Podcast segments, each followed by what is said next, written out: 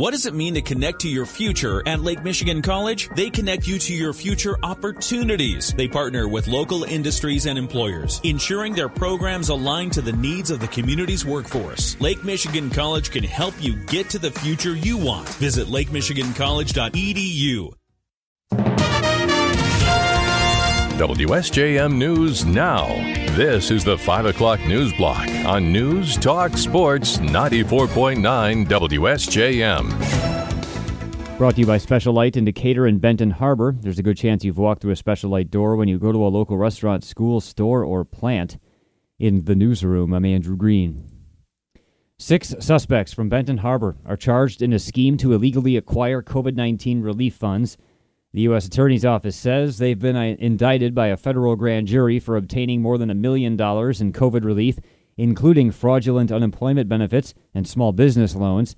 Charged in the indictment are 45 year old Rochelle Beatty, Beatty's son, 21 year old Melvin Clinton, Beatty's daughter, 28 year old Daniel Branch, 22 year old Christopher Bates, 24 year old Brianna Rimson, and Beatty's son, 27 year old Christopher Branch. The U.S. Attorney says between April of 2020 and December of 2021, Rochelle Beatty and her co defendants conspired to commit wire fraud by submitting falsified claims for pandemic unemployment benefits in their own names and in the names of third parties, some of whom were victims of identity theft. According to the indictment, the six co defendants submitted at least 98 false and fraudulent unemployment insurance claims in the names of at least 61 people. As a result, the states of Michigan, Indiana, California, Illinois, and Arizona paid out more than $764,000 in pandemic unemployment benefits.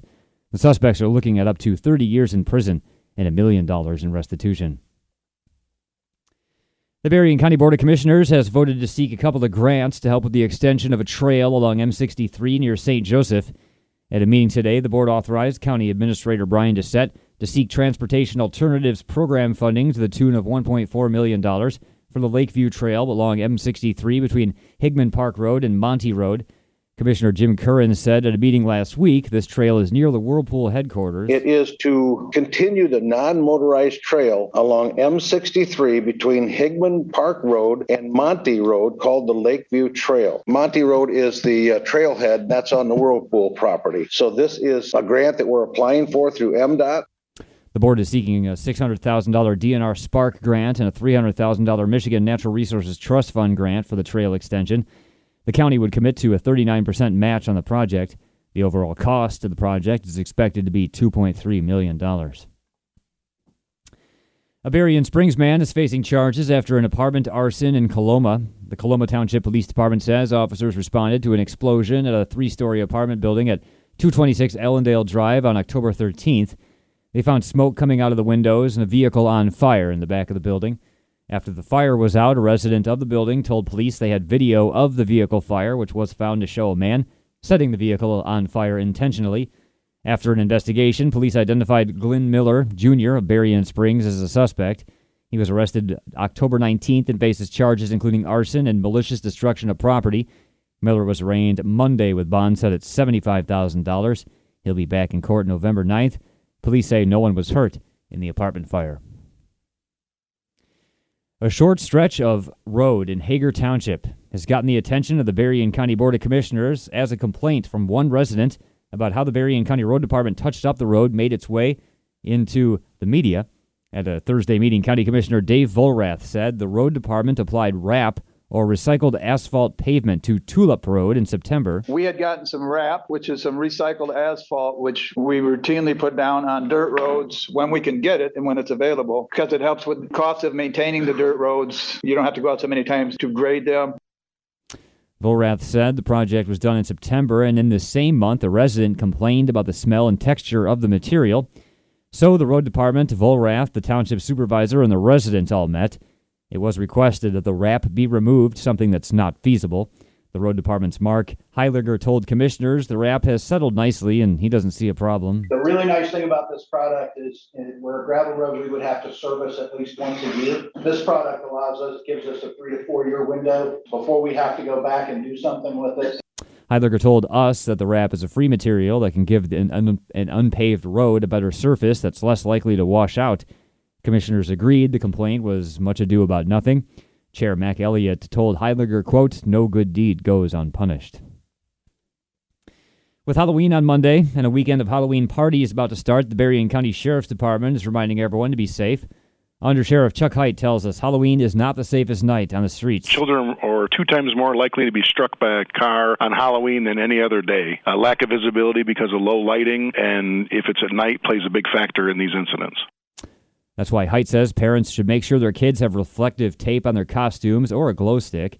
He also advises parents to make sure their kids stick to the sidewalks. As for drivers, he says same rules apply as any holiday. Plan ahead. If you are going to be at an adult party where there may be alcohol, make sure you got a designated driver. And obviously, just for adults that are out at any time, knowing that trick or treating may be going on, and just be extra vigilant and looking for pedestrians out walking or crossing the roadway.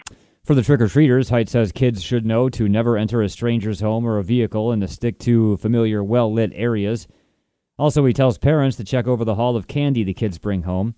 Make sure candy wrappers and packages have not been broken.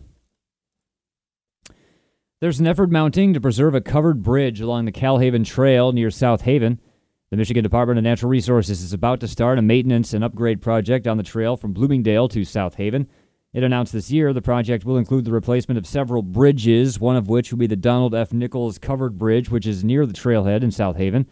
South Haven Visitors Bureau Jen's uh, director Jen Sistrunk tells us the bridge is a popular attraction. The Kal-Haven Trail is one of our biggest marketing assets. Gets a lot of visitors, and right now it is on the cover of Pure Michigan magazine, so it's recognized all over the state.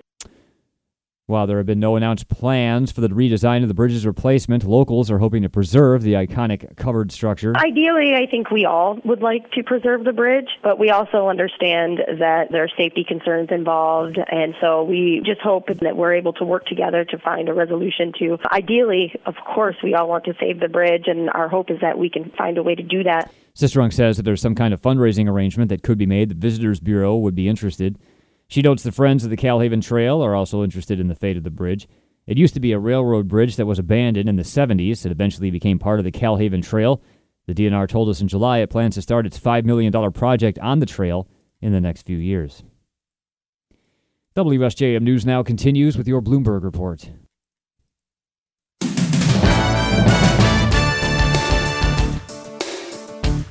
WSJM News now continues. Relatives of those killed in the Uvalde Elementary School shooting faced the head of the Texas Department of Public Safety for the first time today. They called for him to resign. More from ABC's John Quinones in Texas. Well, they want to know when uh, the DPS director is going to resign. Families traveled from Uvalde three hours on by road this morning. The relatives of the victims saying, Our families are hurt, our community is divided. We want accountability. They want to hear that police officers who were there, and there were 91 DPS officers inside the building, along with hundreds of others from other agencies who didn't respond for 77 minutes. They want to know why not, and they want the answers now.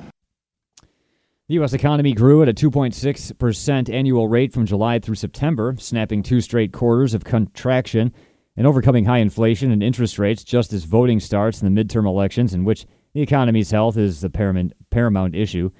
The better than expected government estimate showed gross domestic product grew in the third quarter after having shrunk in the first half of the year. Overall, though, the outlook for the economy is darkened. The Federal Reserve has raised interest rates five times this year and is set to do it again next week and in December. Concern about the likelihood of a recession next year has been growing.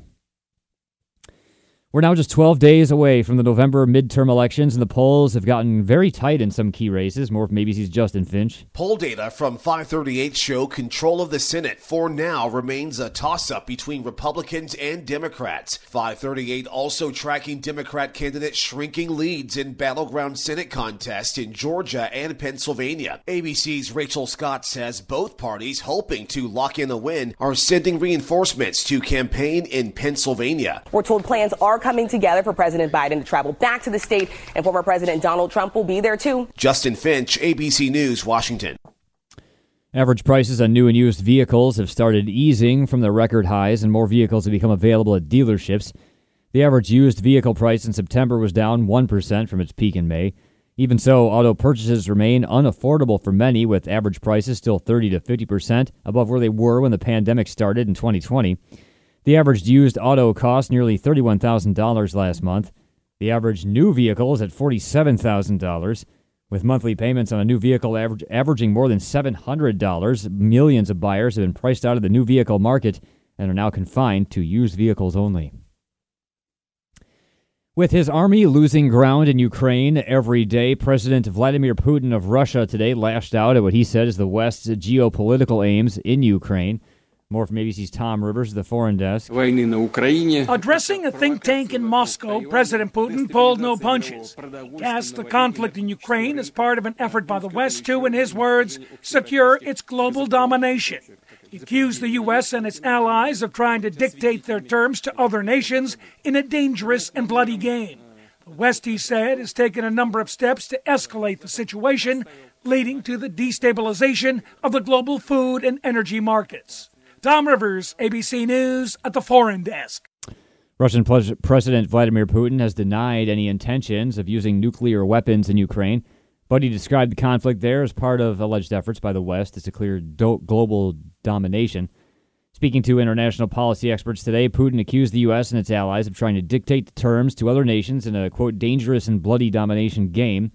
Putin, who sent his troops illegally in Ukraine on February 24th, claimed that, quote, Humankind now faces a choice accumulate a load of problems that will inevitably crush us, or try to find solutions that may not be ideal. A paper supply crunch is just in time for the midterm elections. More from ABC's Derek Dennis. An estimated 30 million pounds of paper will be used in this year's midterm elections, say industry experts, but soaring demand and a shortage of paper manufacturers during the pandemic has left stockpiles crunched. Companies just aren't making as much paper due to the global shift toward electronic and virtual work. Election officials say voters should have no problems casting ballots on November 8th or for early voting, but editing mistakes or last minute changes to a local ballot could pose an issue. As a result, suppliers are being told to prioritize paper orders for election needs, and election workers are being warned one typo could mean not enough paper for a reprint. Derek Dennis, ABC News. With Election Day 12 days away, efforts are already underway in courtrooms across the country to sow doubt about the outcome. Since the start of the year, more than 100 election lawsuits have been filed, mostly by Republicans. The cases call into question mail in voting rules, voter access, voting machines, voting registration, the counting of mismarked absentee ballots, and access for partisan poll watchers. It's a litigation strategy that stems partly from the failure of uh, former President Donald Trump and his allies to prevail in overturning the results of the 2020 presidential election that he lost to Joe Biden. And Elon Musk has tweeted his thoughts about the future of Twitter as his deal is expected to close tomorrow. Twitter users get ready for the era of Elon Musk. The billionaire mogul tweeted his reasons for buying the networking site, writing it's important to the future of civilization to have a common digital town square where a wide range of beliefs can be debated in a healthy manner without resorting to violence, adding it cannot become a free for all hellscape. Musk also clarified his thoughts on Twitter ads, saying they must be relevant to the lives of Twitter users. He ended his post by saying, Let us build something extraordinary together. Musk is close to finalizing his purchase of Twitter for $44 billion after trying to walk away from the deal. Derek Dennis, ABC News. WSJM News now continues with your weather forecast.